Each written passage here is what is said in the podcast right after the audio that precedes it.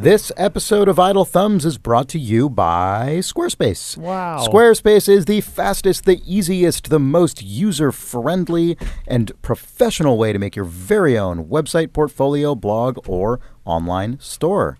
And if you go to squarespace.com and use the offer code THUMBS when you are ready to check out, you will get 10% off your first uh, purchase of a website or domain. That is squarespace.com with the offer code THUMBS.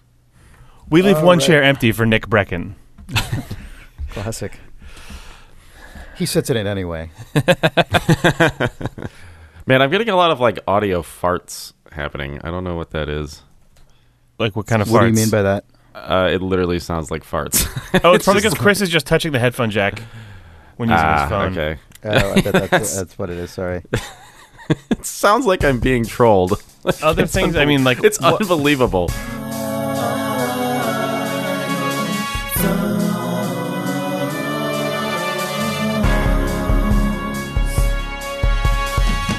it's January 2018. And this is Idle Thumbs 315. I am Chris Remo. I'm Nick Breckon. I'm Jake Rodkin. Welcome to 2018. Oh, thanks, Chris. Welcome to Thank it. you. I, I am welcome to it. Welcome to 2018. Take what you want. That's that's That's the that's, that's the theme of the year. Yeah, yeah, I think so. I'm pretty sure that's what it's going to be. yeah. Take what Hmm. you can get. Yeah, take what you Basically. can get. More, take, you more- take what you can get. I think is the better way of saying it. yeah. yeah. There's not much left. Well, uh, in that spirit, I guess. let's, uh, let's let's look back over the year, this Mm. past year, and see what we can pull from the wreckage of 2017 that stuck with us. Uh, we can pull a lot of great video games. Actually, I think. It's true, yeah. I mean, I- think this is going to be. I think 2017 is going to be seen as a year with very different GOTY opinions, very different game of the year. I mean, I think like Zelda is a pretty obvious. It's going to be. I think it's going to be consensus sort of different choice, GOTY but I- opinions, but drawn from a fairly tightly knit bank of games. Like You think I, so? I think so. Yeah. Yeah. I mean, I, I guess the ones that really stick, the, the two that stick out to me as feeling like the zeitgeist of 2017, and I don't know if you guys have, uh, like, maybe there are things I'm that are slipping my mind, but like the two big ones to me are The Legend of Zelda Breath of the Wild and Player Unknown's Battlegrounds. Those feel like games that on different platforms, in some, um, probably to a large extent, very different audiences, but really like captured a massive amount of air in the room Mhm. in 2017. Both, I think, because not only were they both a lot of fun, but I think both of them were extremely surprising to people. Zelda, because it obviously it's a Zelda game, and Zelda games always sort of come with sort of an air of like kind of pre-coronation, like dusted over them already. But the notable thing about Breath of the Wild, I think, was that it was so ambitious and big and fresh feeling. Yeah. Not it, it. It had that Zelda pre Destiny, but it wasn't like. It was mechanically very different than any Yeah. of the previous ones. And then Mhm. Player Unknown's I mean, Battlegrounds, obviously. sort of slightly differently, I think. So I, I say this as someone who is less deeply familiar with PUBG as I am with Zelda Breath of the Wild, which I played for dozens and dozens of hours. PUBG I've played several times, but not enough for me to sort of personally speak to it with authority. But definitely, you even just being aware of the conversation around it and having played it for a few times, it feels like that game took a lot of things that have been in the air in terms of large scale online multiplayer and just multiplayer in general for years now and really sort of crystallized them into something incredibly elemental and fun and just perfectly speaking to what a lot of people wanted. You could say that Yeah. literal sentence about Breath of the Wild and PUBG. I think. Yeah, I guess, I guess that's in true. very different That's ways. true. but- I guess that's, because very like true. Yeah, part of yeah. what Yeah. part of what made Breath of the Wild so shocking was that it looked outside of of Zelda and outside of its own legacy and brought a ton of things in that had that sort of had been like if Zelda was sort of the root of the action RPG tree that has been growing for 30 years it feels like they took or the trunk it feels like they took a lot of things and brought them back in but then gave them a very specific coding Mhm. Well, or like yeah, well- retreatment, you know, yeah, a well, distillation. Right. Well, learning from, I mean, you know, we infamously, I guess, discussed that game obsessively in the context of like Far Cry 2 and so on. But I mean, I do think, you know, for real, I think it's notable that Breath of the Wild really felt like it had learned from and synthesized uh, elements f- from, you know, a particular school of game design dating back a couple decades at this point. In a way that like no Zelda game has, and also from its own heritage, Yeah. but pieces of it that it seems like it forgot or sort of got so far away Mm-hmm. from that you lost sight Right. of them. And then PUBG, I think, really sort of said, like, what's all the stuff that you enjoy about these, like, big, sort of expansive. Sprawling, realistic Sprawling- survival, or Yeah. or like semi-massive multiplayer games, right, Yeah. but boiled down to the most kind of intense elemental version of it possible, right? Like, the, the- even though I didn't, I didn't play that game a ton, that's more because I just don't play a lot of multiplayer games at this Yeah, point. but its for- appeal is is revealed to you instantly oh, yeah, in a way it's that like so is not true. I don't think with DayZ or Ah, even or yeah. even with like a, a No. Battlefront game. Yeah, because it's it, it it. I mean, it and I think this you could say literally the same thing about Zelda.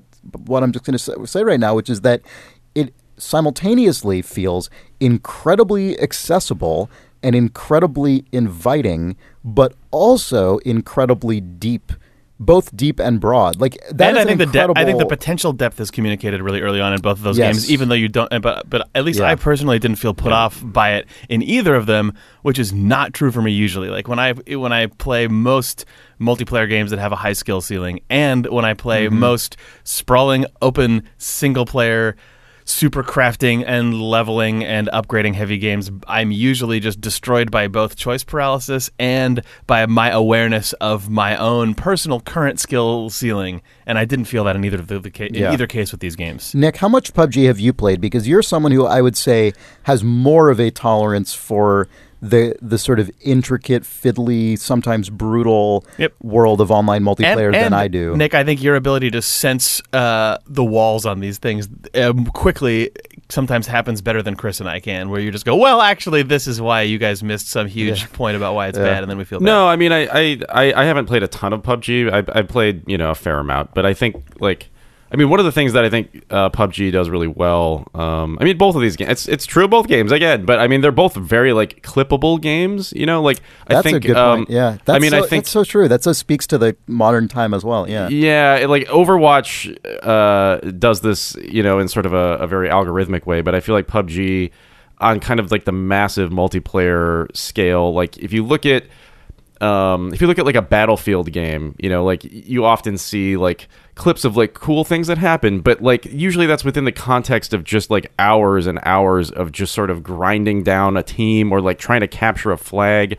But I feel like PUBG kind of makes it a little um it's it's it's a more like intimate experience. Like you're you know like especially if you're playing with like a group of like two or or you know three other people it it you know you're you're just uh you have that kind of micro view of what the game is Yeah. for you and then there's the macro view of like oh okay eventually this is going to get you know boiled down to to you know just a few people. Like i just think like and it, you know we talked about kind of the esports angle too which it's i think it's sort of interesting you know just to watch how that stuff is evolving. It's just kind of you know that's a whole other angle to it that i feel like was was kind of just fascinating um, and uh, continues to be really interesting. I just think like you know it's it's it's the kind of game that um, everybody you, you can both uh, be interested in what is happening on a large scale, but then it's the micro moments are kind of like you know it's just so like clippable and shareable that it just makes you Yeah. want to play the game if you haven't. You know. I love that point so much, and I think you brought up Overwatch, and I think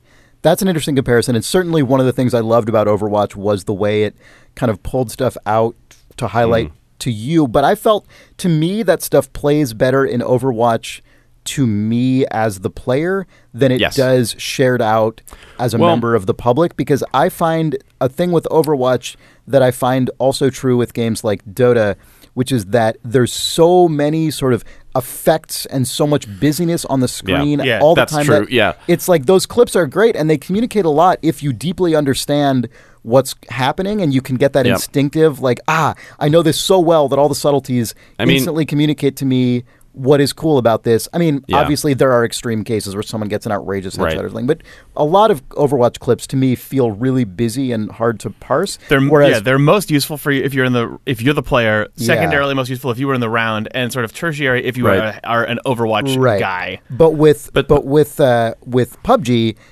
it's I mean there are just so many cases where something totally ridiculous happens, and Yeah. the basic game system, even though there's a huge amount of total complexity.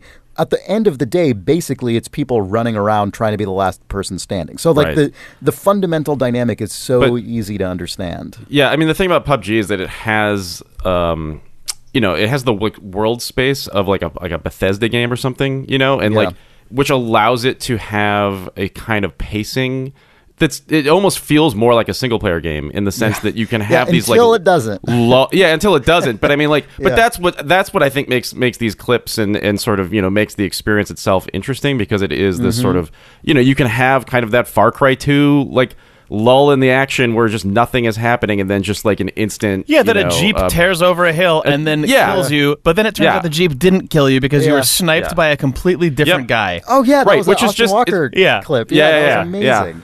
Yeah. Yeah.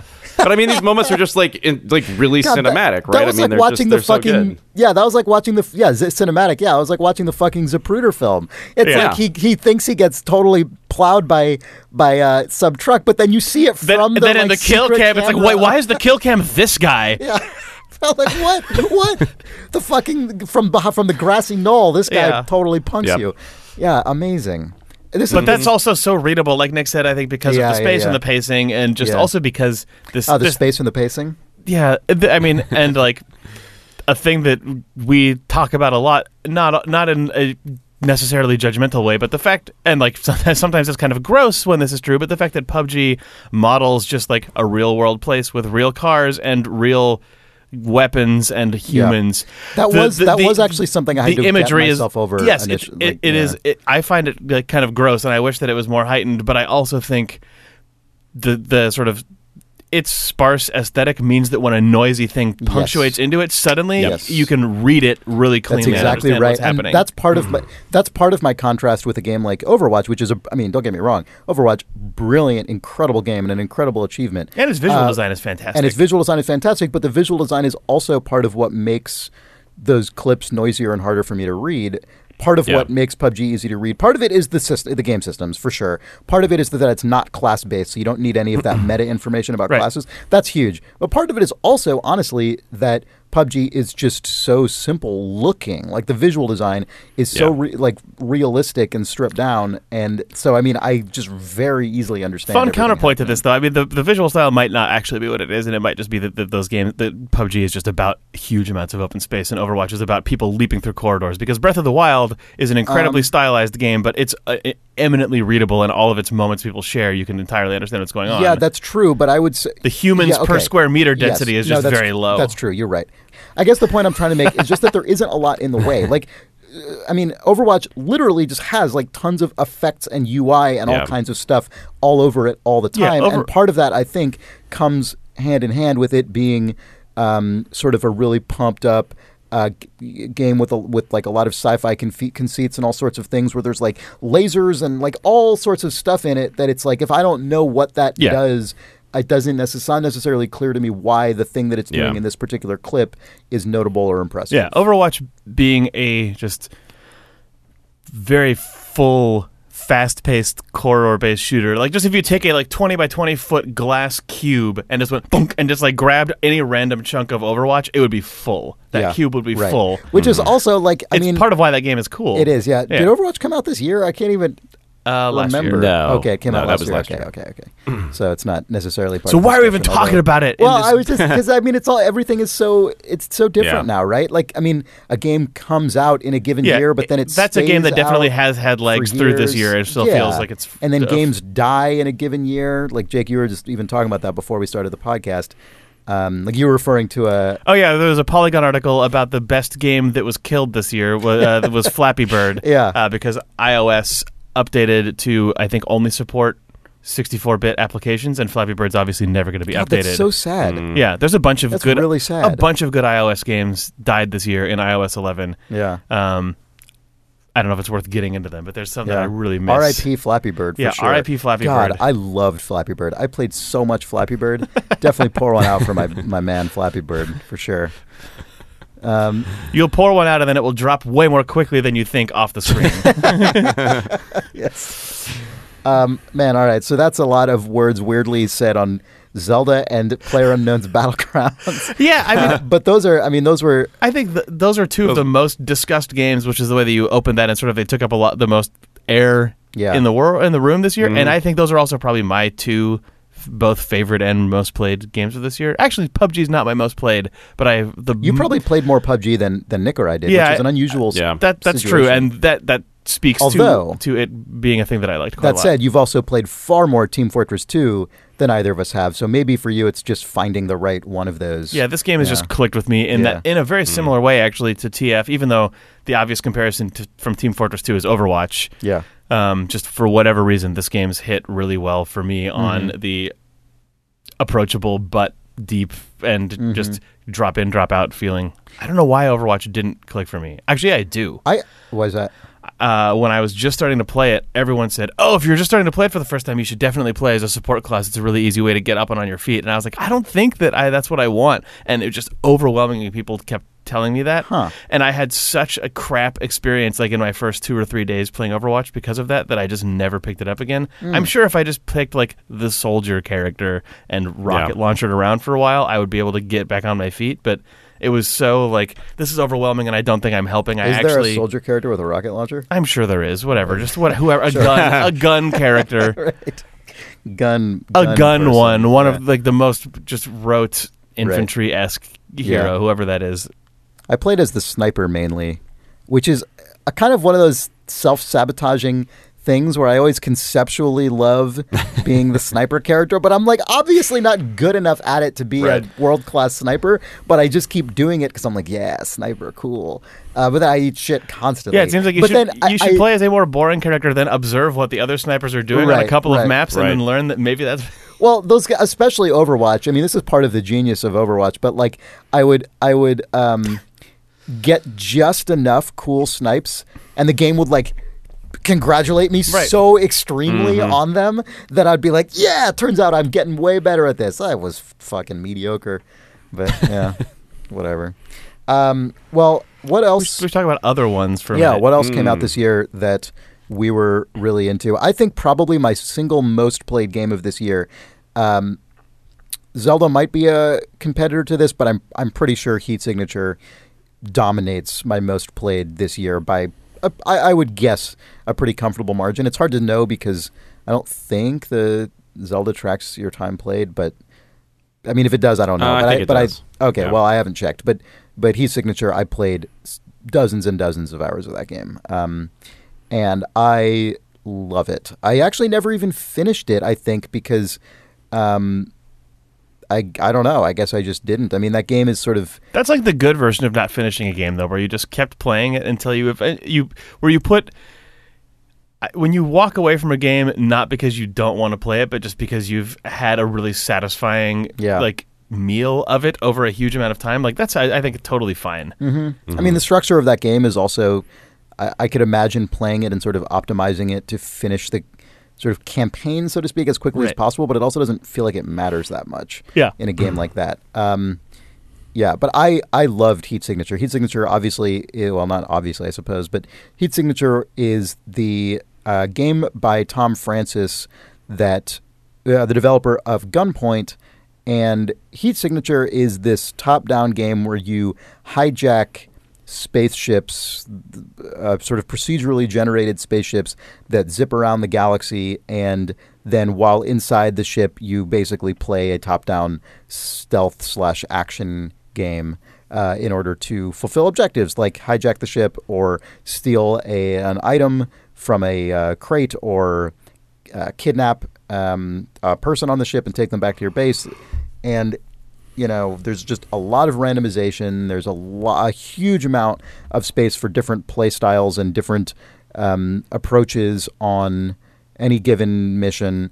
And it's one of those games where the the systems play together so well that it really allows you to understand everything that's going on to to a level that becomes basically instinct. You know, it's one of those games that rewards familiarity and then pays it back by giving you by just continuing to open up the space of how you can tackle problems. And when you get really good at it, you basically can just turn into a ghostly killing machine. I mean, it's it's which you know, I mean, Gunpoint gets at that a bit, but this game you it you you can turn your level of sort of whirlwind of destruction into a an art. Um, and I would say past a point that that starts to actually diminish the impact of the game because even extreme challenges can start to just fold down into into you essentially like just warping through dimensions basically it feels like as you just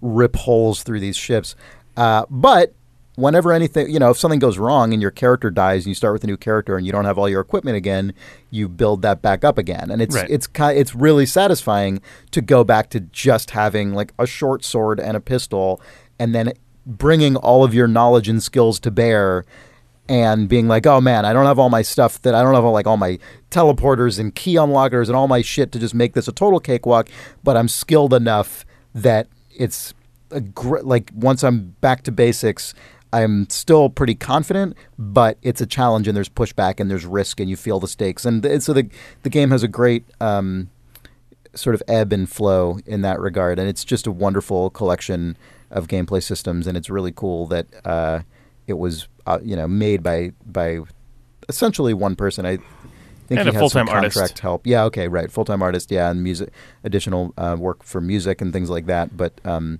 you know, designed by one person essentially, and it's uh, I loved it. Um, I don't think there's as much to talk about relative to sort of the overall zeitgeist and the the sort of surrounding industry and everything like we did with Zelda and PUBG, but I definitely wanted to give Heat Signature credit for being my most played game of the year. I know that you both have played more Mario since the last episode and I had I had not played any Mario since the last. In, Oh, in okay, the so la- you you have dipped episode, into yeah. Mario. Um, oh, would- I've, I, it's I've it's a full dive, Chris. It's I'm at Oh, the yeah? bottom. I'm completely I'm submerged. Yeah. And just, oh, had, had you not played just Mario last time up those No, you hadn't. No, Okay. no, no. I hadn't. I didn't have a Switch. Yeah. Oh, that's right. Yeah, you only on Important If True the other day you endorsed Mhm. the Nintendo Switch, your new purchase. Yeah. Would I mean? So it's early days for you, maybe, but Jake is more familiar with it. Would either of you put uh, Super Mario Odyssey in the hallowed halls of GOTY 2017? I mean, I think I would have to, based on how much I've enjoyed it and played it over the last week. I mean, I'm just devouring that game. I don't know about you, Jake. Jake is Jake looks Jake is Uh, conflicted. yeah, my I'm not saying you're single GOTY. I'm No, saying I- is it is it in the GOTY running at all?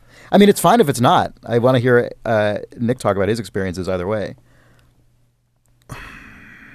You look so conflicted, but I don't know what you're worried about. Like, I- no one's gonna care. What- you- I'm just I'm just trying to think about whether or not I actually like this game. oh, interesting. Okay. Like, yeah, you I know have- what was funny about this, Jake, is I it, it's like you spoke effusively of this game on the last episode, and what's interesting is that I went and then played the game. Yeah. And as I was playing it, I was thinking to myself, I wonder why Jake likes this game. Like, Interesting. because because here's the thing. Here's the thing, and I don't know if you touched on this. I can't remember if you touched on this uh, in the last episode, but this game is like a very clear homage to Mario 64 specifically. I think.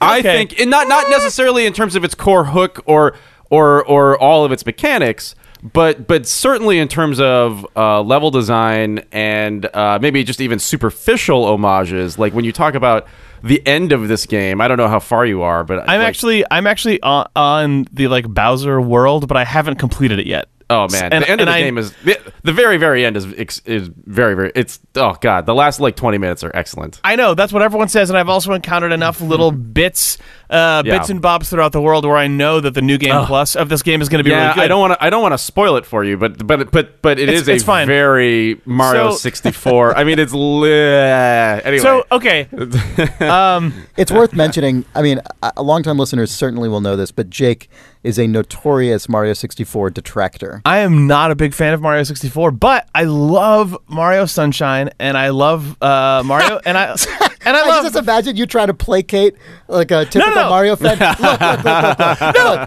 that's I'm not going to placate fan of Mario anyone. but hey, hear me out. I love Super Mario Sunshine. God, yeah, that's not going to placate anyone because people are going to be like, "You just have the worst taste in 3D Mario games." But I also and I like I love Mario Galaxy, which a lot of Mario 64 people like, uh, although that one goes one way or the other. And I also really like Mario 3D Land and 3D World, which are super contentious Mario games. Um, and Mario Odyssey for me.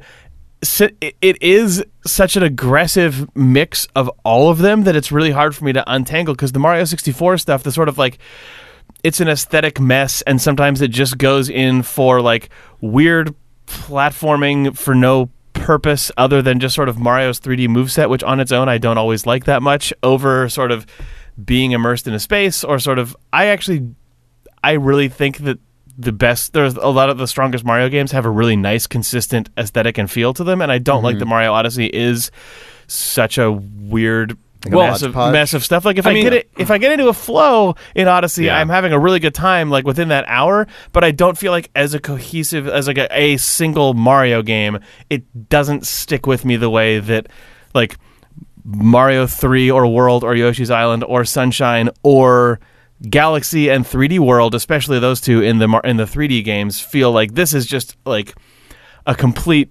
visionary take on Mario. Like this game is just a wild mix of stuff, and that's exciting. But I don't know if it's going to stick with me the way that some of the other Yeah. Mario games have.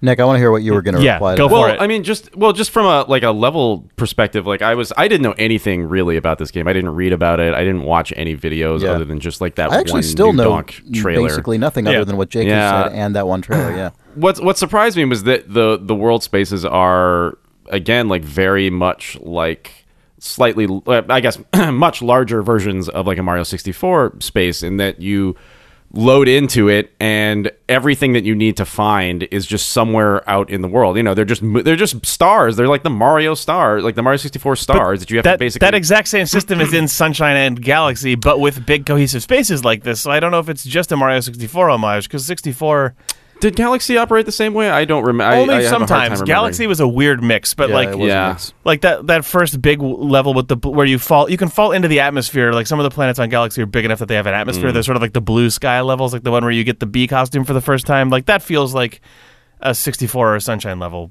i know what you mean though the the mario odyssey worlds are these huge Well, they all have- bubbles they that are all- literally just floating yeah. in space yeah Yeah, and every every moon has sort of a, a line of text associated with it in the same way that like Yeah. you know Mario sixty four had the like you know rolling down the hill and it's like okay I know how to get this star you know I mean like that's basically they're they're incentivized like their their their uh the hint system like the the sort of quest system in this game is very similar the I, I just found the flow of it to be very similar to Mario sixty four like I just felt like I'm poking around this world trying to just like look into every corner and probably there will be something to do that the game you know is going to reward me for doing uh and i'm just going to be doing that the entire game and that's the whole game and there there are you know there are little diversions here and there with like sort of those 2d platforming you know uh, Yeah. uh surprises but but I, I i felt like you know i mean i I guess the the one major addition to it um to that formula is is that you know the, you can kind of load into these sort of challenge zones which feel analogous to like the Zelda uh, shrines where the challenge you know, zones are also literally from mario sunshine where you I walk g- into yeah. a cave and then there's a pure Yeah. platforming puzzle with the you know weird you music. honestly have a yeah you have a better memory for Mario games than I do I I get- my my Yeah, memory Jake is an in terms- encyclopedia for It- this. it's yeah, funny 'cause I, I I, can't fucking remember Mario Sunshine. Like I don't remember anything other than you can use the paint gun or whatever. The, the Oh, no, water what- gun. The water gun. Yeah, you fly Yeah. around and stuff. It's really Yeah, good. you do it's, that water it's, gun. it's a great game. Uh, it's funny because the way that you're describing Mario 64 is absolutely not my memory of Mario 64. I think it's the feeling that Mario 64 wants to elicit, but mechanically does not actually do. Whereas Odyssey does it, where you're like, oh, you just go Oh, around yeah. the world and everywhere you poke around, you're going to find something. That's not actually true. It actually kicks you out of the level and then reloads Yes. a different version of it that has one objective every time you go into it. And like, Right. the Well, ultimate sort of picture sometimes. it paints. No, you can eh. get every. You can get the stars out of order. Uh, y- it, Right, you, but you it's can, still- you it's can still complete then- them without the hint. it still then throws you out. It- it and throws and you out. You have to go back in again, and I think that like I, I don't know, Mario 60 or Mario Odyssey is just so hit and miss for me. But that said, I'm I'm I'm I feel like I'm listening on So on Important If True, our other podcast a couple weeks ago, I endorsed a podcast called In Our Time with Melvin Bragg, which is like where people, where the host invites academics on to discuss really specific, like deep topics, and then the academic This is panel, the like, really dumb Mario version of that, yeah. extraordinarily deep like knowledge about one topic, like argue about, like describe the like the history of Yeah. the thing with an incredibly deep knowledge, and then argue about some Mm. very fine point. Like, well, well, well, I really think that your view of Rousseau's theory of, Yeah. of sovereignty is a little bit off in But this, this, case. is like the star earning structure of 3D uh, post 64 Uh, Mario let me games. remind you, the player is Yeah. booted out of the level each time. Uh, I concede the point. Well, so the thing that I'm excited about in Odyssey that I haven't gotten to yet is basically the new game plus stuff because it has Yeah. like the paintings from Mario 64 that sort of warp you between worlds are cl- are hidden throughout these this Yes. game and there's the huge like sort of plastic blocks that I know that I'm going to be able to bust open that are going to create more Yeah. sort of challenges and interworld links and I'm I'm excited for getting to the point in Odyssey where the walls basically Yeah. fall all the way off of this because there's So- one there's there's the, like a sort of portal esque teasy moment that happened to me early, uh, like in the Mm-hmm. midway through the game, where I found a painting and it looked like the color palette of Mario 64, and I jumped Oh, into it, and I was in. Like I was in Yoshi's house on this little floating island, and off in the distance was the castle for Mario 64, but it clearly had a bunch of level geometry around it. and I was like, "God damn it, I can't get to that yet!" But I know that it's in the game, and it's not on the world map, and that I was mean, like that, that- was such I mean, a good tease. This isn't a huge spoiler to say that This is the GOTY podcast, Nick. This is Yeah, GOTY.cx 2017. I mean- Spoil it. Well, I mean, the, the so the new game plus hub is essentially the hub for Mario 64. It's the fucking castle. I'm sure And- that eh, that's that's that. There's no way that it's not that, given that there's paintings inside of all these and- worlds. It's going and to then- link up to the castle full of paintings. And you're right. You're right that the walls somewhat fall away. I mean, like, and that's the that's what I'm in right now, and I actually find it really enjoyable because it's, you know, those cubes unlock a thousand more challenges, and it's it's amazing how much. Like, I thought I was spending a fairly good amount of time in each world, and like just kind of finding most of the moons and like doing most of the things, but God, like after I beat that game, I went, "Oh my, this is gonna take like hundred hours to, to do this." And like, but but the- I have to say that like it doesn't. None of it feels like filler content to me. It just feels like more challenge areas that are interesting and and kind of keep adding on to uh, the game's sort of. Uh, uh, I don't know, the, the just the, the general like uh, treadmill of, of, of having to get better and better at the at the skill sets that it's that it's you know uh, building up in you. Like I think if that stuff had just been like more content, I probably would have been disappointed and just stopped playing. But it actually, I felt like in sort of the tradition of a lot of modern Mario's, the the sort of first playthrough of this game was fairly easy. Um, right, but, man, then it sort of of- there's more challenges sort of folded in on Mhm. itself.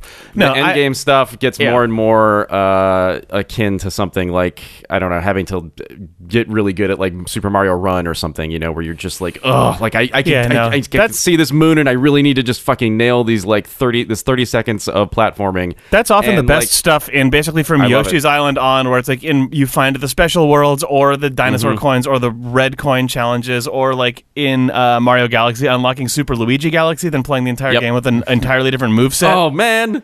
Fuck, you can also just unlock a costume that just makes you into the Mario 64 Mario, which is bizarre. Also, Oh, you that's can good. just Wait, like, are you actually Yoshi on the top of the castle and just run around as Yoshi? I mean, like you can be Luigi. Like it's just fucking. Well, yeah, good. are you a Like, low poly Ma- Mario? Yeah, can you turn? Yeah, you're low- low poly. The textures are all low res. It's hilarious. I don't Oh, know. that's I pretty just- good. That's really good. I like The, that a the end, the the last hour of of this game is is just from just like a single player perspective, just like getting to the final level is just so good, and then it just unlocks this enormous uh sort of Ah, endless well, I'm thing. It And I sounds just- like I'm ah. right at the tipping point then, and I'm pretty excited about that. I'm still yeah, worried. the middle dragged ultimately- for me. The middle Yeah. dragged for me. I think in the same way that it, it was probably dragging for you, Jake. Yeah, I'm gonna I'm going to intervene and put a cap on this the uh, Super Mario Odyssey discussion unless anyone has any final point to make. But I'm gonna say Nah. this is probably on Nick's GOTY list, and it sounds like it's teetering on Jake's. I mean, But maybe- I haven't I haven't played enough games for it to be anything other than one of my games of the year. But uh, I'm yeah, we'll see if ultimately how much it sticks with me. Oth- but it's uh, like like it's uh, there's no way it's Teetering. not a fantastic game. Yeah. I'm gonna we take I'm a- going. Well, let's let's get through GOTY and then we'll take a break. Mm. Um, I I'm gonna I'm gonna add Cuphead to my Mm. list of GOTYs this year. Um, I this is not going to be a long discussion. I don't think, um, because I don't because you know again I don't think this game is one of the ones that necessarily like says very much necessarily like as well no that's not true at all i mean it's there's a lot to talk about in- with cuphead and with sort Yeah. of the history of its like the animation that it's based on and like all kinds of other issues that are very interesting but for I, I, I'm I don't think I'm educated enough on those particular things to have a really strong point about them. But honestly, Cuphead, I'm ambivalent about because the fundamental game underneath it is sort of hit or miss for me. But Yeah. like the the to- the complete the height of execution of its animation and visual design is so preposterously impressive and enjoyable to me that I, I it absolutely at the end of the day stands out in my mind as one of my hi- just the highlights of playing games this year.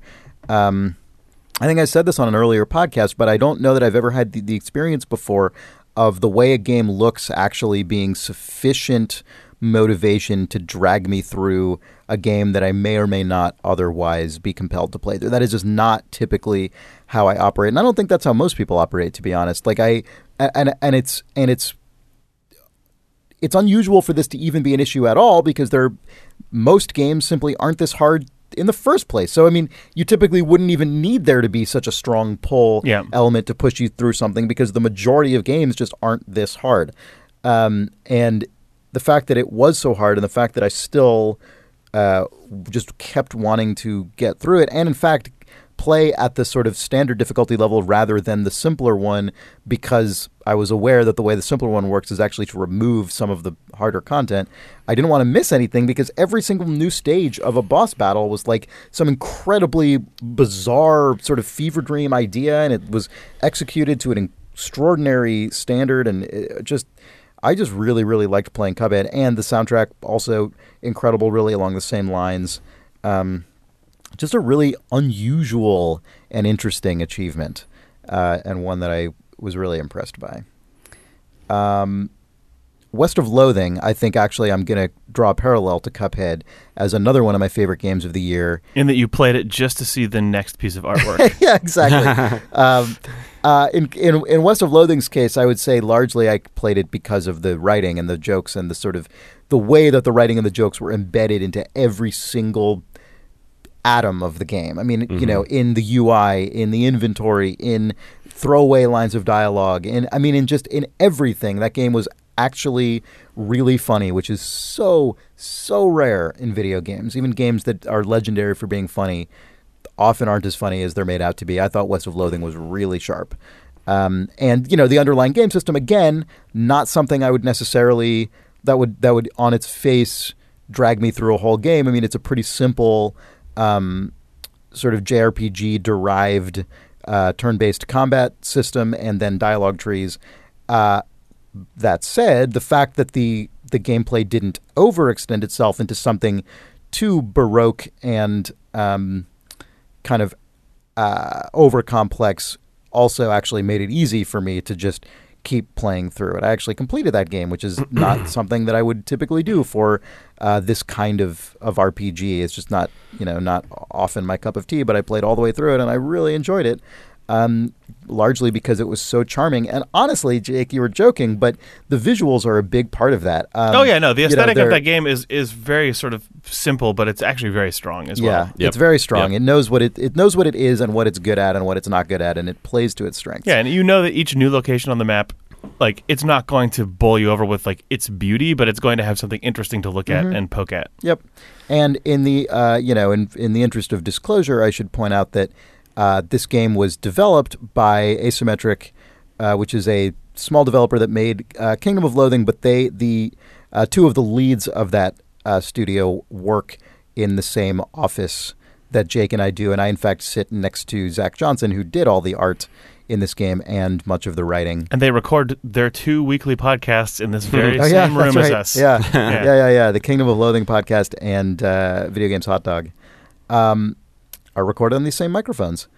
Uh, but yeah, I really liked West of Loathing, and I I am very confident I would feel that way whether or Yep. not I I knew those folks. Um, I uh, I want to give like a really quick nod to Yeah. Oxygen Not Included. oh yeah, Um, yeah, cool. Which is a game that I don't, for whatever reason, I don't know if it if it if it really picked up in the mainstream. Yeah, I don't know. It Um, doesn't seem like it's caught fire the way that, for Yeah. instance, uh, uh, like, um, God, what is their huge like game? don't What is starve, played- don't, starve, don't starve. Yeah, Yeah. yeah, Yeah. I mean, I like. I- there's probably a reason for that, like you know, and I could get into it, but but without without sort of entering a long discussion with myself, uh, I just think that like, I mean, it it it uh, that game really just like it hits me in a in a in a place that uh, it just the intersection of all of the things that it's trying to do is just a, a really big sweet spot for me. Like it just it's one of those games that um you know it's a survival thing but it really feels more like a puzzle game in the sense that you're kind of like managing you know what it feels like honestly? It feels like an Anno game to some extent um, where you're you're having to kind of balance resources just right Yeah, uh, and then f- and find totally- that yeah. constantly find that sweet spot of of uh, of of you know sort of managing like a colony of people um, and the difference in this case is that it kind of combines that with really brutal uh, survival mechanics where Yeah. just anything can go wrong and instantly everything y- your base just explodes and you're just done Yeah. um, which just like oh god like the, which which also often means that you know you're not playing it for infinite hours you know? You can kind of give it a mm-hmm. shot for like 30 40 minutes and if your colony is just eating shit then you're just going to restart and try it again tomorrow which i find is a nice sort of loop of kind of playing the mm-hmm. thing where like i don't i don't i know you know that eventually this this colony is just gonna run out of, of resources and so therefore i'm not investing in it as this sort of perfect terrarium which i think we've talked about chris like i think that's that's the version of this game that you would probably really enjoy uh, i like i like knowing that i'm like going that to fail knife edge of disaster? oh, I, Yeah, yeah, I- yeah. I love being on that knife edge and it's Yeah. just uh, oh Yeah, god totally. it really it's it, i played a lot of hours of that game I'm gonna I'm gonna mention uh, one last game for myself that I think will be an even shorter mention than yours. Um, but I am going to call out Thimbleweed Park for being a really wonderful shared experience that I Oh, played same. through uh, with my wife, which is not something that we typically do. She doesn't really play uh, video games, um, and I it was, but we had a blast playing this, and like it was, you know, for a number of nights running, we you know we'd play a couple hours of Thimbleweed Park, and Thimbleweed Park has, I mean, I don't know, I guess it's sort of a spoiler, not really, probably, but uh, it has some supernatural elements in it. But it is the reason I mention that is because it is largely a, At the end of the day, it is a fairly human scale, fairly grounded story, um, and it doesn't bear a lot in common with Twin Peaks, really, in the way that I think some some of it's easy to draw comparisons to it. It doesn't act actually in substance, but the thing that it shares in our case was that it was something that is essentially human scale, but has some some more um, kind of fantastical elements in it, and is and uh, was like very consumable. You know, it's got that sort of like oh, I just want to see what happens next, uh, sort of feeling to it, while being in this kind of grounded but weird and sort of strange world. And um, as with I think a lot of adventure games of that style, there are there are sort of flaws to, to nitpick, but I thought it was a surprisingly I guess I shouldn't say surprisingly. I mean, it's by Ron Gilbert, who you know created Monkey Island. Has been doing this for a long time, but there have been a lot of attempts to modernize adventure games, and this felt like a a good example of saying, you know what, this is a we're just going to make one of these old ones, but with decades of knowledge and experience now, and smooth out the things that can be smoothed out and not bother smoothing out the things that are sort of fundamental to the, this Yeah, it- particular it- type of point and click adventure. It doesn't attempt to reinvent the point and click adventure Yeah. game in any way. It just but, makes a really solid one. but it's aware Yeah. it's aware of all of yeah of the last like yeah 20 or 30 years Mhm. of of things that have gone wrong and it does a good job of avoiding most of them. Yep. So I I wanted to give a, a shout out there to. to Yeah, I loved Thimbleweed Park. Yeah. That was a Um, really good game to play on a Nintendo Switch by I the bet way. it was. Yeah, I bet. I bet. Mm. Um, I played it on my Steam Link, and that was probably actually pretty similar. Yeah. Um, except that there's no handheld part. Um, okay, well, that was a good, that was a fun discussion of some of our favorite games of 2017. Shall we take a break? Yes, we should. All right. This episode of Idle Thumbs is brought to you by Squarespace. As you well know, Squarespace is the fastest, the easiest, the most user friendly, professional, and customer supported way to make your very own website, portfolio, blog, or online store. And if you go to squarespace.com and use the offer code THUMBS when you're ready to check out, you will get 10% off your order of your website or domain. Um, if you go to squarespace.com, you can make your entire website, you can register your domain there. Everything that you need is all ready to go, and you can make the whole thing before you even commit to paying for it. So before you put in a credit card or anything, you make your whole website, you mess around with the theme and the design and all the images and the text and the layout of your site and everything. And uh, and then you just press go and it's on the internet. I have finally started as I claimed I would. I have I have begun to actually make my own sort of just simple personal site using Squarespace, something I'd I'd been putting off forever. Is it Um, at chrisremo.cool? It is not. I can look into that. Yeah, you got to. It's not on any domain yet because it's not Mm. live, uh, but it will be. someday. Remo.zone. Yeah, c- Remo Zone. Mm-hmm. Nice. RemoZone.cool. Uh, who knows? Yeah, exactly. It could be any of these, uh, presumably. Um, and if you go to squarespace.com, you can see for yourself. Um, they have really professional themes. They are, are you can change up all the fonts, the colors. You can get really, really, really deep into changing all the different design elements, or just stick with the, you know, stuff that they have there. But um, you can make many different choices about how you want your website to look and feel, and it works on all devices. It's just a good website maker with you know with domains on them. So That- that- uh, your website can be far better than the slogan that Chris just made up for your website service. yeah, uh-huh. uh exactly. Look forward to that. A better website than the slogan I just made up. That's their real slogan. Squarespace.com with the offer code thumbs. Oh, and 24/7 customer support. Hey, Oh, hey, Hi. are we back? yeah, why Yeah, not? We're back. I heard that we were, and it turns out that was true. Wow. The game I've been playing, uh, I'm really curious, Jake, to hear how you have reacted to this game because I know you've played it as well. The game I've been playing most in the last week or so has been Getting Over It with Bennett Foddy, which is the new game from Bennett, Bennett Foddy. Uh, the developer of QWOP, QWOP, a game we've talked about on and off over the years. I mean, it first came up on Idle Thumbs, I think. 50. Really? That was when it first came up? That was the longest discussion about QWOP, and I think it might have never been discussed before that because Idle Thumbs 50 was when Nick was about to leave for the first time, Uh-huh. and then right at the end, you guys went, "We haven't talked about QWOP," and then like we Oh, suddenly had an extra like 10 minute Yeah. segment at the end of the episode Wow, just to talk so, about QWOP. That's so funny because Nick and I, I think we f- we I think our like QWOP duel was before Idle Thumbs even started. I think it was before the podcast even began. Remember that we were at BlizzCon that time? Yeah, like, the Bl- BlizzCon is the is the ago? weekend But I remember. Yeah, BlizzCon Yeah. happened during Idle Thumbs when you guys were at BlizzCon together because we did Oh, really? a uh, that's true. That Oh, we would did a okay, before I StarCraft left. 2 Okay, okay. uh, well, then Idle that Thumbs explains it. episode historian Jake Rodkin will Yeah. tell you that uh, we did with StarCraft 2. Yeah. Yeah. Yeah, All right, so that must have been it. Um, anyway, so QWOP is this web game, this flash game, where you control uh, a sort of ostensible Olympic sprinter, I guess, and you control d- the four different sort of upper and lower segments of his two legs using the keys Q, W, O, and P. And it's just sort of an infamously difficult and hilarious and completely failure uh, inducing game um, by Bennett Foddy. And it's we we I highly appreciate QWOP for Yeah. many reasons. Um, and getting he's he's made a couple games uh, over the years, and getting over it is what feels like the one with the most sort of production values attached to it. Does that seem right to you guys?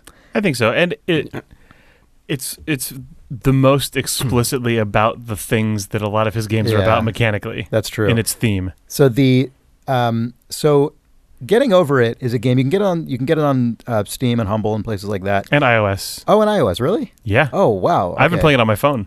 Oh, for real? Oh, Yeah. then we definitely have to talk about it. Have you played it at all on on the internet? No, I've never played it with a cursor. Oh, or interesting. Man, I have no idea what this game would feel like with a touchscreen. Okay, well, I want to hear about this. Anyway, so this is a game that in which you play a man who is inside of a like a copper pot or like an iron pot and you're trying to climb up a mountain and you the only limb you have access to are your two arms, which are holding a long hammer.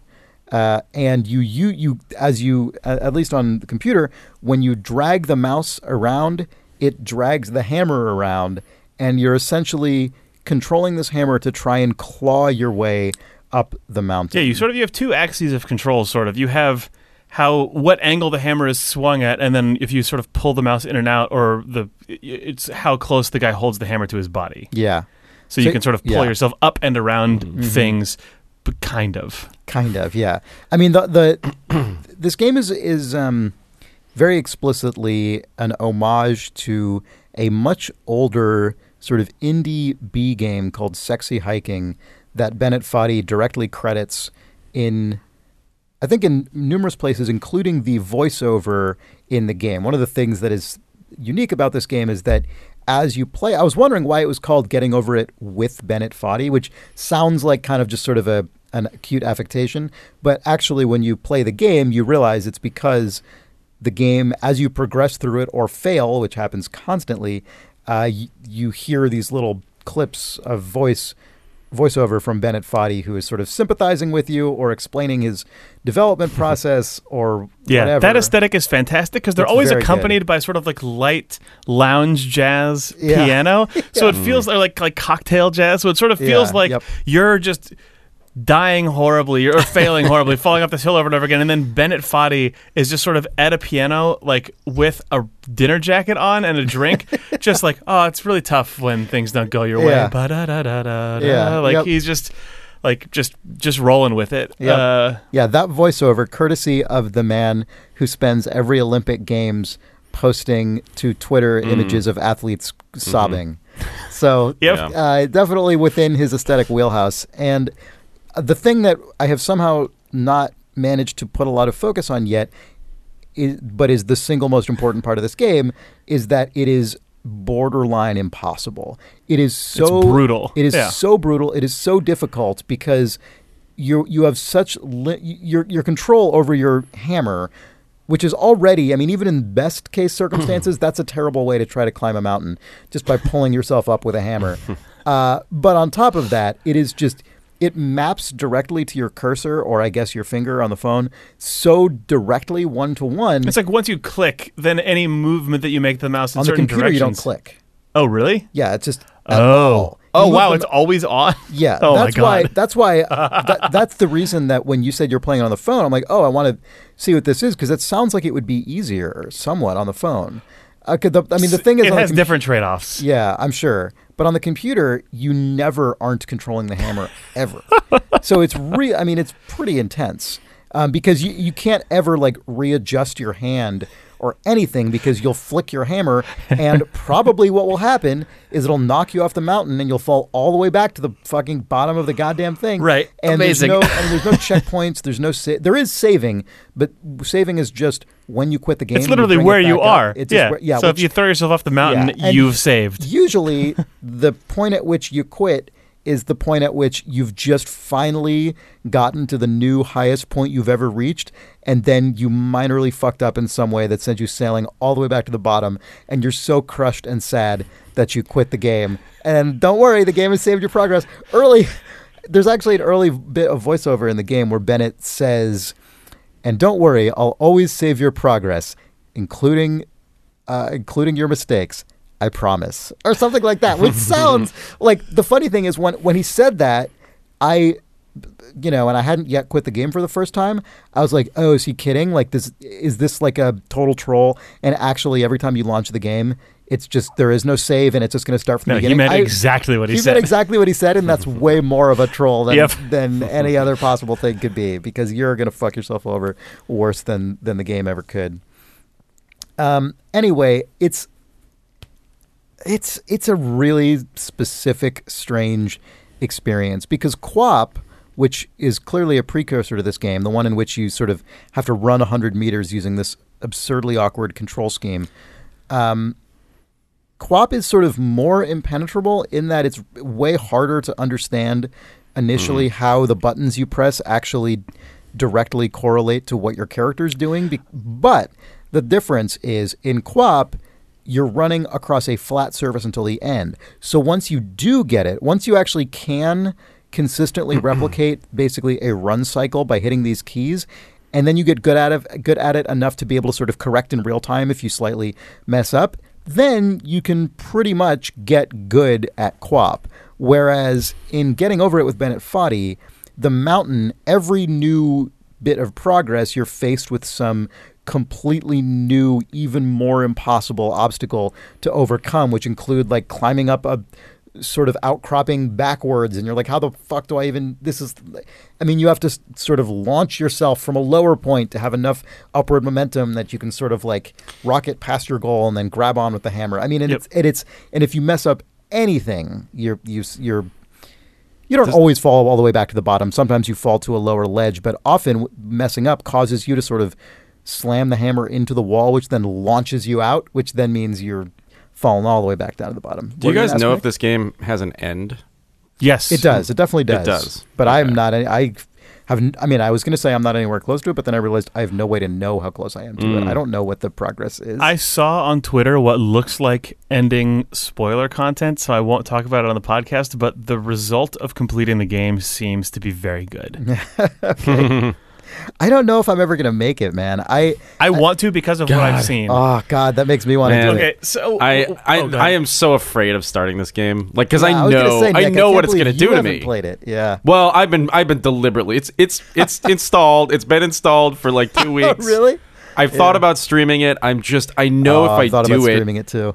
I know if I do it, Nick, you should play. You should get over happen. it. Oh god, You should stream it, dude. This is the perfect game for the Oh. internalization meter. I know, I oh, know. Oh, that's true. This Oh. game is just literally an internalization I've meter really embodied. I've thought about This it. Well, I yeah. It is like Dark Souls or something, but if all of the Every game's like Dark Souls, though, Chris. well, I just mean I mean I know everything is the Dark Souls with something, but this is is not that. This is like if you took literally every single component in Dark Souls except for just the ch- success, challenge, failure sort of curve and And threw rip- them away? threw them all away, and it's all you're left with is this like perfect mastery over un, like sort Yeah. of pseudo predictable but like surprising systems. Because of that, this game has done extraordinarily well on Twitch and on Steam. I Oh, think. I'm sure. Like, this That game, this game streamed really, really well. yeah, that totally figures. Uh, it's going back to you saying that um, when you were saying that QWOP is initially impenetrable, and you were talking about it on sort of the mechanical axis of it, just Yeah. having to overcome what's going on. I think it's interesting that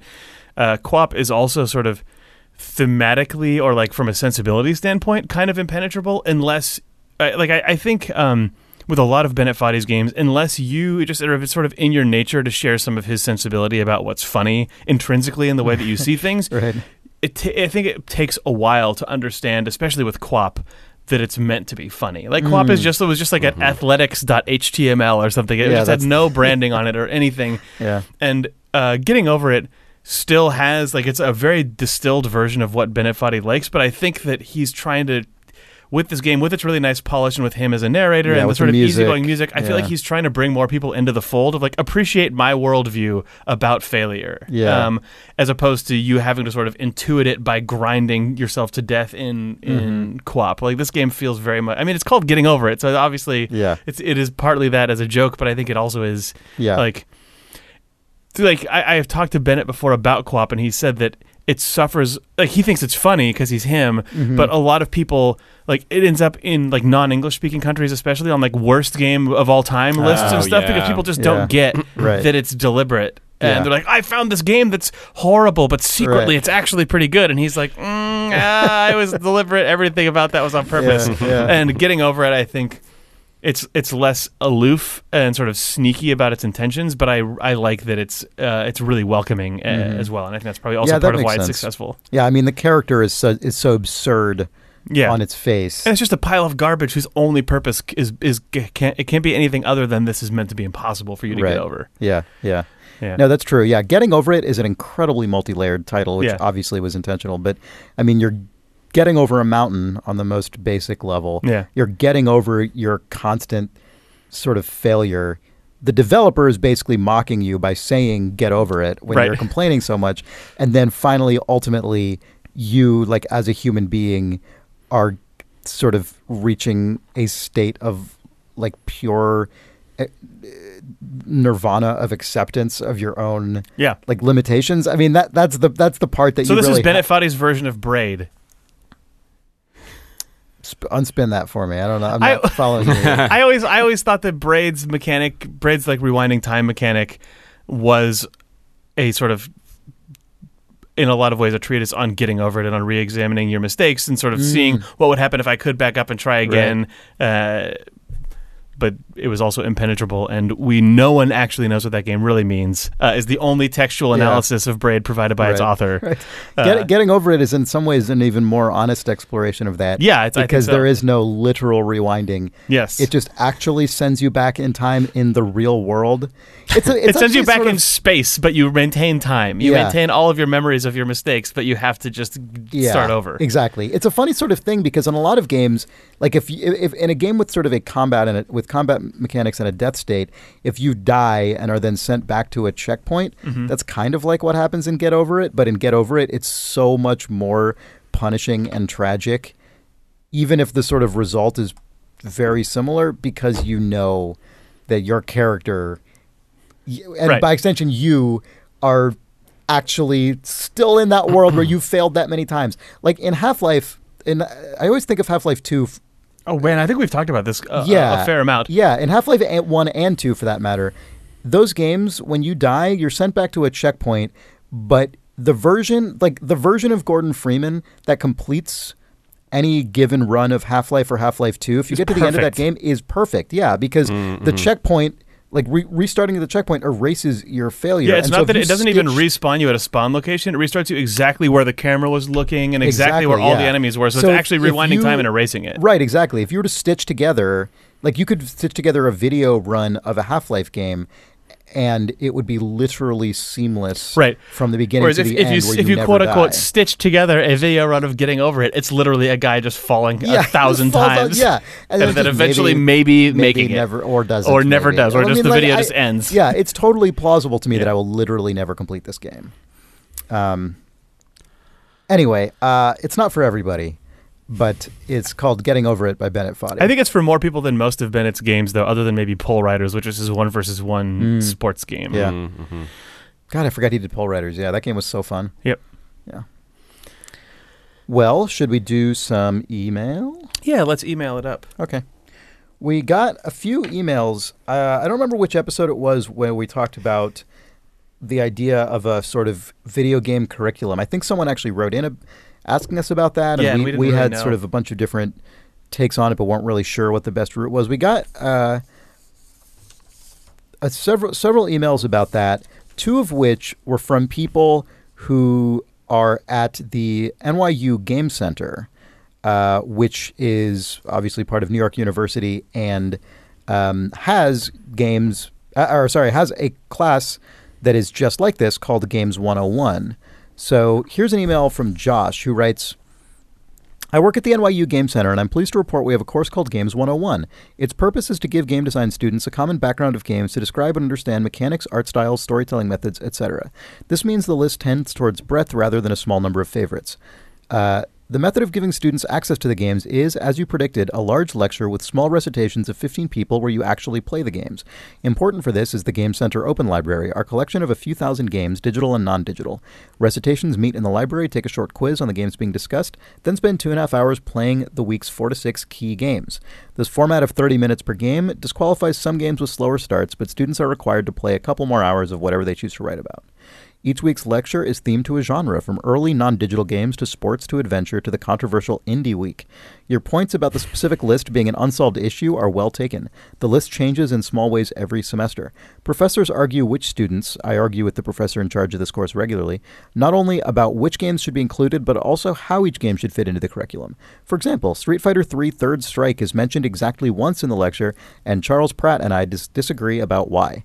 Third Strike is notable in the history of fighting games for three reasons. One, it's mechanically very different to other fighting games. The parry system is strange and interesting. Two, it heralded the early aughts death of fighting games, marking the last real Capcom fighting game in a decade, and marked the resurgence of the fighting game community with Daigo's famous Evo parry. And three, it is an incredibly beautiful game with some of the most Im- impressive animation ever. Currently, it is mentioned in the lecture for only that third reason, neither of the first two. The genres are as follows Roots, which is early non digital games like chess, Go, etc., sports games, adventure games, action games, first person shooters, strategy games, modern board and card games like Dominion Bridge and Magic the Gathering, role playing games, both digital and tabletop, simulation games, action adventure games, fighting games, digital and non digital. Do you think non digital fighting games means like boxing and stuff? Is that Maybe that like means? fencing. Who knows? Yeah. Puzzle games and, quote, contemporary games.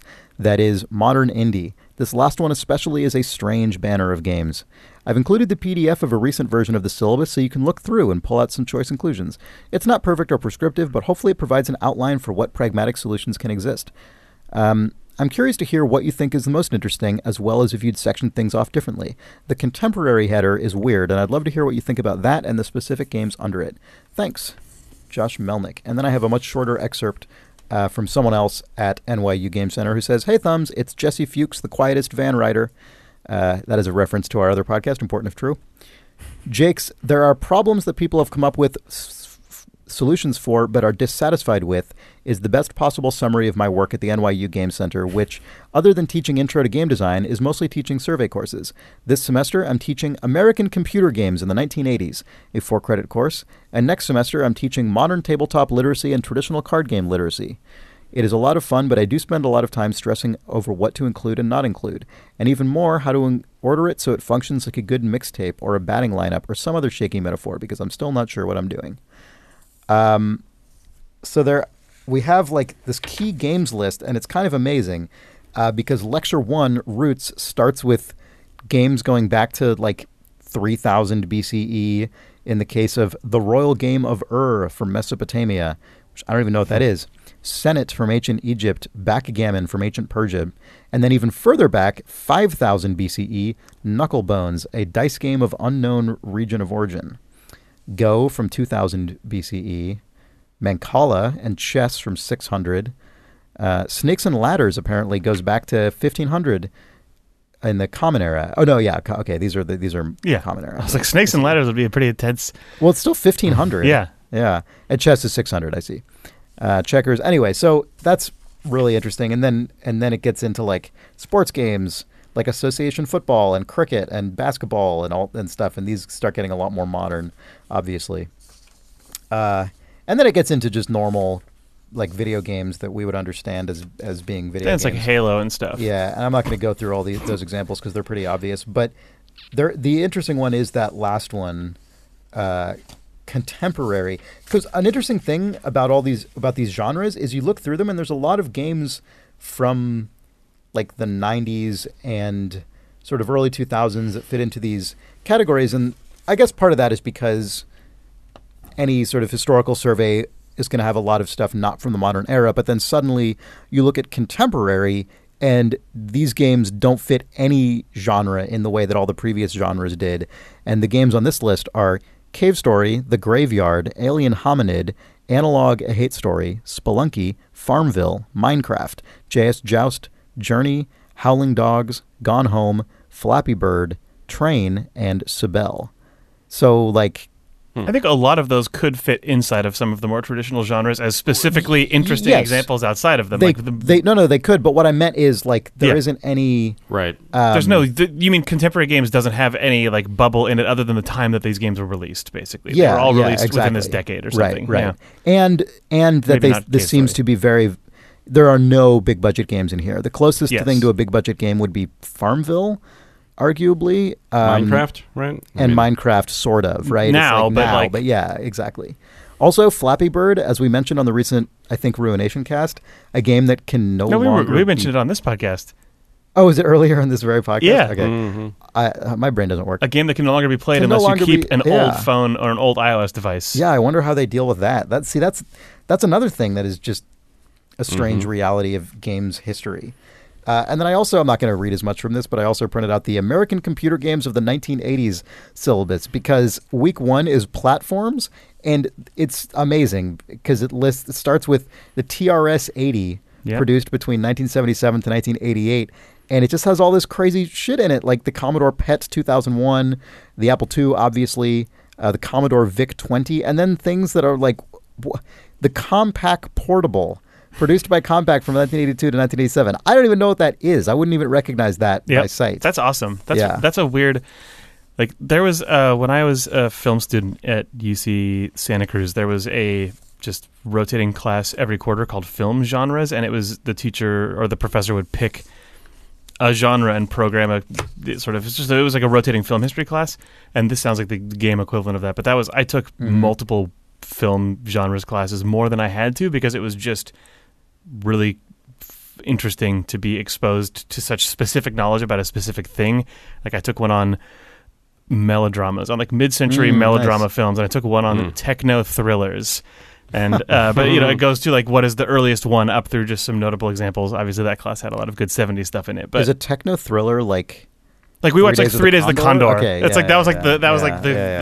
the uh, keystone of the middle of that. right, right? Because you could I also think the call that a- conversation you was could in also there as well. that a The conversation, thriller. yeah. Yeah, the conversation. Yeah, that makes sense. Yeah, that's awesome. Um, I yeah, and that that does seem really analogous to this because computer games of the 1980s. There are definitely some standouts that people still talk about to some degree, like the Sierra and LucasArts adventure games. But I, I feel like much of that history is just not part of the sort of sanctioned retro nostalgia. Yeah, the stuff that exists love. in the conversation now is mostly stuff that has been sequelized or was really genre formative, like an early first person game or whatever, you Mhm, know. yeah. Mhm. Uh, but it's it's cool. But most I mean, of this what looks people like re- most of what people remember from the 1980s now in the sort of like console. is console stuff. Yeah, Yeah. this. I like that this seems like it actually transports you back to that era and looks around at what the actual historical landscape was at that Mhm. time. It's yeah. cool. There, there's it's an cool. entire there's an entire week dedicated to procedural generation, which Hmm. includes games like Free Cell and Castle, the original Castle Wolfenstein, and NetHack. I mean, uh, Seven Cities of Gold. Like that's so cool. That's so interesting. Uh, I noticed there was a there was a week lecture in here for called Construction Set, which was a huge genre Yeah. in 1980s Hmm. PC games. Um, Does that include things like Lemmings, which kind of bridge the gap between a construction set and a puzzle game? Uh, this it doesn't look like this does. That makes I- I wouldn't I- be surprised if Lemmings is in here somewhere else Yeah. though, but I'm not sure. But I mean, there's a lot of stuff in here, including Raid on Bungling Bay, Yep. that Will Wright game that was weirdly the predecessor to Sim City, um, and pin, obviously stuff like Pinball Construction Set, uh, and uh, so on. But uh, yeah, what a, what an interesting thing. Yep. And then there's another email I'm going to read, and then that'll wrap it up for this game curriculum subsection here that is interesting because it comes from a different angle. So David writes, "Hi Thumbs, I'm an academic in a theoretical humanities department. Do you think he means a humanities department that is theoretical or a department of theoretical humanities?" I hope it's the latter because that sounds like something from a J.J. Abrams yeah. movie. or like a Thomas Pynchon novel. Yeah, it's from a Thomas Pynchon novel or Fringe. Yeah. anyway, I'm an academic in a theoretical humanities department, so the way I approach games in a classroom is likely much different from how those in games programs would. In my first year of graduate school, I took a seminar about video games from a historian of science who used to teach the same course at Stanford. He was able to get a big, a lot of big name designers to talk about games. Uh, to come in and talk about games. When I took the seminar, there were only eight students, and we had access to a room with a variety of consoles and a gaming PC. Each week, the syllabus paired some readings with a game or two. While we were all encouraged to play the games or at least watch videos, it really came down to a different pair of students playing them each week and presenting on the games. For instance, my partner and I played Super Mario Galaxy during the week the class was discussing notions of fun and the idea of flow from positive psychology. My partner captured her gameplay while I incorporated it into a video essay I composed. Later, we swapped roles for a week about social media games, and I was assigned Farmville 2, which was much more straightforward since I could capture my laptop screen without additional devices. The course was at its best when the students had played some video games germane to the, to the discussion. I suspect the presentation on RPGs and MMOs would have been unbearable were it not for the students having already played games in these genres. I myself have tried to teach games in undergraduate seminars and find them unwieldy compared to teaching books and film. I received some great papers about Mass Effect and Dark Souls, but those were cases where the students obviously brought their own hobby into the course. I think the two main obstacles are time and resources. Games can take a lot of time, not just to play, but to play enough to have something interesting to say about them. With a book or even a film, by contrast, passages or scenes can be readily reviewed in class. I have friends who have taught video games to a lecture hall of hundreds of students. I know they listen, so maybe they'll write in and explain their solution. Thanks for the pods, David in Durham. It sounds like NYU having a library and lab dedicated entirely to this is probably the like most Mm-hmm. six, Yeah. on- like maybe Yeah. the only way you can get this to work. Yeah, I mean, even in the best case, it seems pretty tough. Yeah. Uh, Mhm. Certainly, compa- as he says, compared to uh, books book or or a film. especially films, which Yeah. you can just show a clip of like, Yeah. very, very easily. It's just so much easier to do Mhm. that. Anyway, um, those that is really cool. Um, switching gears entirely, uh, Nicole writes, "Hey thumbs, something interesting happened the other day. In a moment of searching for something new to play, I started looking at some sim games and couldn't help but notice that truck simulators were constantly in the top list of favorites. Every time I saw this, I would chuckle to myself and think, who wants to play a game where you're just driving around a truck? But I figured, okay, let's try this crap out. Surely I will install it, give it a good college try, and then quit after my first delivery. Several hours later, I was hooked. I can't get enough of this damn game. I'm happy to report that the Conlet Incorporated trucking company is thriving. So I was wondering, are there any games you reluctantly tried knowing you would end up hating them, but ended up loving it? Are you quick to dismiss some games just because you think you'll hate it, or do you give all game types equal opportunity to impress you? Cheers, Nicole Poulin, Poulin or Poulin. Um, good question. Do you guys have any examples of these? Ooh. Hmm. I do. Go for it. Um, the example for me is is probably an example that many people will be incredulous of or annoyed by because it's Civilization. Uh, I played Civilization One in the computer lab for school, Uh huh. and it was fun.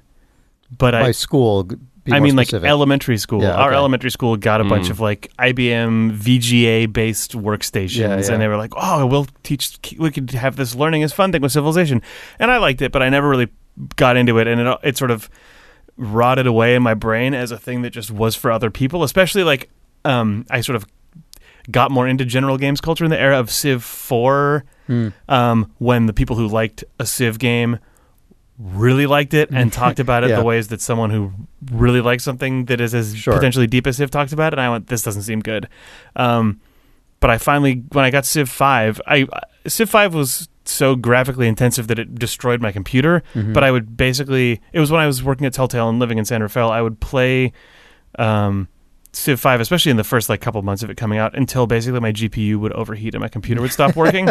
um, and that was like that was like ingrained years of not really caring about Civ games. I mean, I was Sure. I respected and understood them, but it was No, always no, that's no. not for me. I would not expect you to Uh, gravitate towards a Civ game. Yeah, but yeah, yeah. I, but I did that. And the um, the other example is more modern. I talked about this on the podcast when I played Golf Story on the Switch. I would Mm. never play a game like that except, um, like just it's kind of like. Uh, it's a golf game, and it's also sort of vaguely like Pokemon or uh, JRPG, like light, really light JRPG, like Mhm. 16-bit era inspired. I hate those usually. Like I, Yeah. The number of times that people tried to get me to play like Chrono Trigger, a, dozen, and the number of times that I got past the first twenty minutes, zero. Yeah. Um, but I think actually playing, I talked about this when I talked about Golf Story. I talked about this on the podcast. But playing Breath of the Wild and it having sort of extraordinarily light versions of a lot of that sort of like eh, just managing multiple screens worth of shit. Mm-hmm.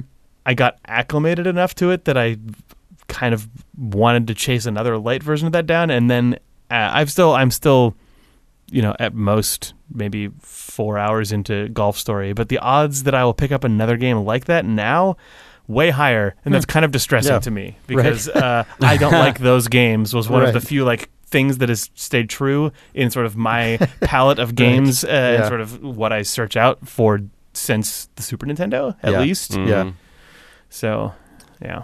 I mean, I already talked a lot about Cuphead this episode, so I won't at length. But that was a game that I was pretty convinced I wouldn't like, just based on what the videos were. I mean, I knew it looked incredibly beautiful, which is the reason I ended up Yep. playing it ultimately. Mhm. But I was pretty confident that I would just suffer through the rest of it, just for that. And it, that ended up sort of being the dynamic, except it didn't end up being suffering. It ended up being like, oh, I'm actually enjoying this. It's you know maybe it's not the most amazing part of the game, but but I actually am legitimately enjoying pretty much all parts Yep. of this game. And I, I don't. I mean, I like brutal platformers in a lot of ways. I mean, Spelunky is one of my. I mean, easily one of my favorite games of all time, but that's a very different kind of it. Like a The thing challenge I've in never Spelunky li- is different, yeah. I've never liked the sort of Mega Man style Yeah, the rote rote pattern difficulty. I I memorization and sort of sequ- or not- sequence yeah. memorization. Yeah, and I never mm. really, I never really got into shoot 'em ups. You know, the sort of bullet hell thing. Like, never really got into any of that. And Cuphead, in- I would say, includes kind of elements from both of those. yeah. Um, but f- something about the total uh, alchemy of the entire thing ended up really working for me. I will say that in general, in my life, the number of times this happens though has decreased a lot. Yeah, I, yeah. I, I, when I was a kid, I yeah. would say I would just I would play literally anything, but the what I had access to was just severely limited. You know, I mean, I would I would play anything of wildly differing genres, but that would be like one or two games a year in most cases total. You know, so I mean, I Yeah. would I would I had no like discrimination towards any genre. It was just like, oh, cool, this is a thing that I can put on my computer. Great, definitely do that. Um, and then as I got, I would say when I was like in towards college, I started kind of like just playing adventure games. Um, for some reason, that was Jake when you and I were like really into the adventure game scene, Yep. and I kind of didn't really play anything else. And then You when might have just been that you had a computer. um, that was probably part of it, but I think I also just got really into Yep. the adventure game scene for whatever reason. And then when we started Idle Thumbs, the original website, I really aggressively played like everything. I Yeah, mean, I would say pretty much absolutely everything except like sports games. It would it's like honestly the one genre that I've never really played very much. Um, and now the older I get and the less time I have to play games, I'm I'm just a lot more unfortunately, I mean, I'm just a lot more selective about what I will dive into because I, just practically it Yep. just it kind of makes sense. Mm-hmm. Nick, does, do any, did, does this resonate with you at all? Any any version of this? Um, Or yeah, you I just mean- play everything. You're just, you're just what was your name? I mean, I probably Q- am less Q selective than you guys are, but huh? John, Oh, John, nothing. You had some like solid Oh. K on Idle Thumbs years ago. Sure. That was Yeah. I mean, I I tend to find something I like in most genres. I would say probably games like Far Cry 2 come to mind where I bounced off of that game hard and on the podcast you guys kind of sort of had to convince me Right. that it was worth getting past that sort of I, that happens to me a lot where I'll I'll play too, something actually. for an hour and kind of go, all right, I don't think I can enjoy this. I, I feel like I played it long enough to understand that I won't enjoy it, but then people will say, no, no, no, it's an hour and 10 minutes is when it gets good. And then I'll, all right, Jesus Christ. Yeah, that know. that threshold for how many hours it is allowed to be before it gets good has also shortened significantly Oh, for me. for Where if sure. someone's like Yeah. Uh-huh. two hours in, it's good. I go, mm, Yeah. well, Yeah. I've played zero, so it's not going to happen. Yeah. Right. But uh, I mean, the Right. comical version of that is like Japanese RPGs, where it's like, oh, just push through until like hour thirty, and then Yeah. totally picks up. no, no. I've no way am I going to play that many hours total in like the lifetime of owning that game. Yeah. Um, the the most extreme example for me of Nick, what you just said, was when I tried to play the original Spelunky, not the HD remake, which I think was originally Oh, yeah, called I- Spelunky World before it just got renamed Spelunky. Yeah. Um, the original Spelunky, I remember I played that and Steve played that, and a bunch of people were like, Chris, you're going to love Spelunky. And you're like, Yeah. yeah, yeah, yeah, yeah, yeah. You never. yeah, and I know I did play it, but I did I didn't like it. Yeah. But but the, which is silly. Because, I mean, it's, I don't know if it's silly, but it's sort of strange It because just didn't click in the same way. It didn't click in the same way, but the rule set is almost the same. But you know what the difference is? Is the way the guy moves. yeah. It is just, it is just different and ha- and feels less smooth to me. Bennett Foddy hates uh, the new Spelunky and says the original Spelunky is good, and that Derek, you ruined his masterpiece because it changed like how you clip over the edge pixels of some boxes and how like jump uh, See, jump was- details works. It's funny because as someone who didn't really ever get deeply into the first Monkey, that was the thing that I think those were the exact things that I yeah, the fact that the platforming got became a little bit smoother, probably. That's Yeah, like more I- like a normal game. Yeah, and I mean, Bennett having that opinion is not remotely. it's exactly what you expect, right? Yeah, It's, I mean, not even just from him specifically, but that kind of opinion is something that I can just. I Oh, can yeah. also relate to that opinion stupidly, not about that specific game, but Sure. I mean, I have definitely had experiences like that where I've played some version of something that I I understood at a really deep like All those Flappy Bird level. alikes, that was actually a big thing because that game is so about its exact acceleration yeah, curve. Yeah. Right. And then people are like, I improved it. I made it better. I smoothed it out. And I'm like, you you ruined it. You took away all the the beautiful friction. You know, I mean, like I totally can relate to that uh, as a as an insufferable pedantic gamer. Um, That's your YouTube series that I love. Christ Almighty. Yeah, I could I could definitely do name. way- Insufferable, I could pedantic get gamer. way more audience and sponsorship and money. If But I not if you were just talking about- not if you were- was insufferable pedantic gamer. But if all that you were talking about, it wasn't like there's plot holes, there's plot holes. That's what that usually lazy is. devs, But if what you were like, if you were like doing like Zapruder film analysis of the acceleration curve on Flappy Bird, a game you can't even Yeah. play anymore, and while the clones suck, where you're like, I've kept an iPhone 5 with iOS 9, the Yeah. iOS that was available when the game was released, no change. the iOS on which it is meant to be played. uh, before he changed these sprites to be non-copyright infringing, they were far spoke far more to the theme of Flappy Bird, Mario ripoff. when they were literal Mario str- sprites, they really communicated the theme of Mario sprites They- better than when he changed them to technically no longer be Mario sprites. Yeah, they really Where did he- communicated the theme of I stole these arts because all that's important is how the bird moves. Back when the important thing was just the physics of the bird. Don't even make your own art, just bird physics. yeah. Um, I would do that YouTube channel and hate myself uh, and my audience. You'd hate your all the way to the bank though. Oh, definitely all the way to the bank. Yeah. Um, okay. Uh, let's see. Here's a question for Jake. Jake is the only one of us that I could imagine understanding Shit, this. Okay. Uh, Thomas don't? Thomas writes, "How come Sheik can't use Zelda's magic in Smash Brothers?" Oh, I don't know. Oh, okay. They're different characters. Well, no, it's because uh, I imagine.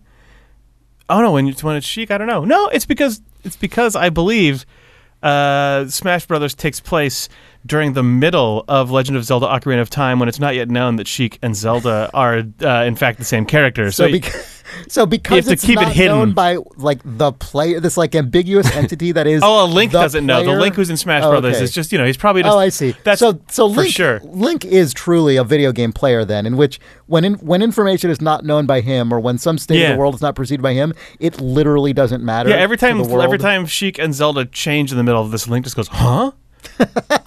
there was someone else. That was Zelda. There. What have you done with Zelda? Why are you atta- Why are you hurting me? Uh, and then Zelda Stop comes back. It's like me. Zelda, thank God you're safe. Ow! Why are you hurting me? And then uh, when the round is over, he goes back to you know, uh, a Right. Nintendo 64 world covered in fog and rides a horse around. Sure.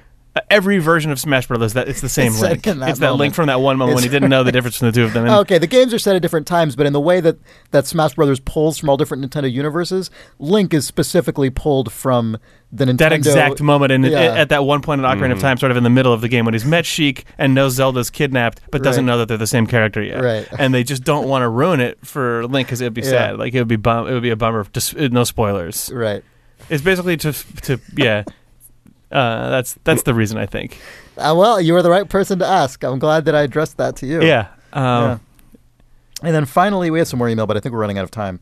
So I will just read this email that somehow has been, I think, not mentioned by us for months, even though it is known in the world. Say Uh, boo boo. this podcast is set uh, two years ago. Constant. We are all drawn from the version of ourselves from two years ago. Zach Warner writes, "You guys, Spelunky two. This is going to kick all the butts." Lovingly, Zach. Mm. oh yeah, Spelunky How the Two fuck is have we not mentioned too. Spelunky two? We got so excited by Derek Yu's other thing where he's making like 50 Nintendo games that we forgot that he also announced that there's a sequel to Spelunky coming out. that's unbelievable to me. I mean, it's not. I believe it. It better be real, but it's. I never somehow I never expected. I didn't it. either. I didn't either. Spelunky yeah. feels like such a landmark achievement, but of course I say that knowing that we literally just talked about the How it's the second Spelunky, the technically. second Spelunky game. Yeah, so uh, whatever. I mean, uh, this is. I mean, God. Speaking of people getting upset about the original Spelunky making way for the current version of. Spelunky, Oh man, there's going to be this is- something changed in Spelunky 2, and no matter what it Yeah, is, there's this is there's going to be a petition to remove Spelunky 2 from canon to Right. get Disney to remove Spelunky 2 from canon. Disney, please acquire Spelunky. Please delete Spelunky 2 after acquiring Spelunky. And then please, please also then immediately sell Spelunky because we hate you as well. yeah. Um, but yeah, so many more people have played the current version of Spelunky than the original Spelunky that any like this is going to be such a bigger. Uh, there's going to be such a, a bigger sort of like wrestling with what Mhm. Spelunky 2 means. Although I guess the fact that it's called Spelunky 2 maybe will inoculate it to some degree from some of that because they're explicitly different games. Yeah. Whereas the current version of Spelunky is sort of a replacement for the original version of Spelunky. Man, remember when Disney saved Star Wars by rescuing it for George Lucas for the benefit of all of the fans? And then remember when Disney, those money grubbing maniacs, ruined Star Wars uh, by giving it to any director other than George Lucas? It's weird that that's a conversation What? that's happening right what? now. Wait, what was the rescuing? what? What? Sorry, I'm not. f- I, When Disney bought Star Wars from George Lucas, they Uh-huh. saved it from the oh, creator they saved it from the clutches of its creator. of its creator who was Right. ruining Yeah. it for the fans, and they brought it to a new audience, and then Right. now uh, they've ruined it by giving it to anyone. Right. I see. I do remember that. It's weird that the like. Yeah. I wonder what the overlap on different Change.org petition signers are for like. George Lucas give someone else Right. the power to make a Star Wars uh, sequel What's that isn't you, and then also Disney. How dare you? Yeah. Um. Anyway, Pro- well, on that, thanks for joining us for our video game podcast, Idle Thumbs. Please don't write us any email about anything Jake just said, ex- unless it's about the Sheik Zelda stuff, in which case, please write us like, email please, about it. yeah, just Uh, our our email address is questions at idlethumbs.net, and we will take any and all video game questions you have for us. Our website is idlethumbspodcast.com, and our information is there. If you like this podcast, uh, why not consider rating us and reviewing us on iTunes or telling a friend about it?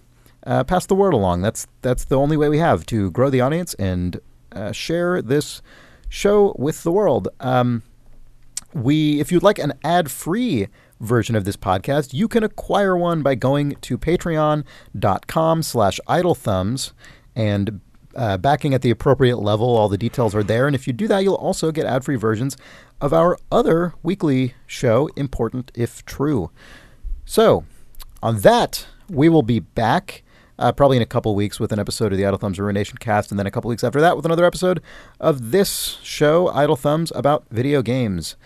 Um, that's it. Welcome to 2018, I guess. woo. Woo! Yeah. I am Chris Remo. I'm Nick Breckon. I'm Jake Rodkin. Bye. Bye. Bye. Goodbye. Goodbye. There it is. What's that sound? Nick It's is like a cl- crinkling or crinkling something. things. I'm not though. It's the it's the phone. Oh, this is bummer. what I was hearing yesterday. It's just sort of like Oh. weird, weird pops and Ah. farts. Weird, weird pops and farts. This episode is brought to you by. by weird, weird pops and farts. GmbH.